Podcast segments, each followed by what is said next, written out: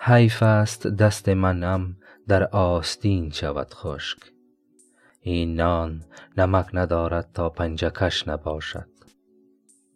این بیت به شرح بیشتر نیاز ندارد. همه ما می دانیم که دست منم یعنی شخص پولدار باید به کمک دیگران دراز باشد. و این صفتی است که در همه ملت ها و ادیان ستوده شده است. مرد ممسک در همه دنیا ناستوده می باشد.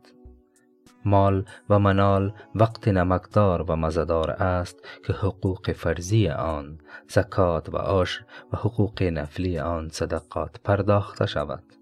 در غیر آن جیفه بیش نیست. دست خشک در آستین تعبیری از امساک است.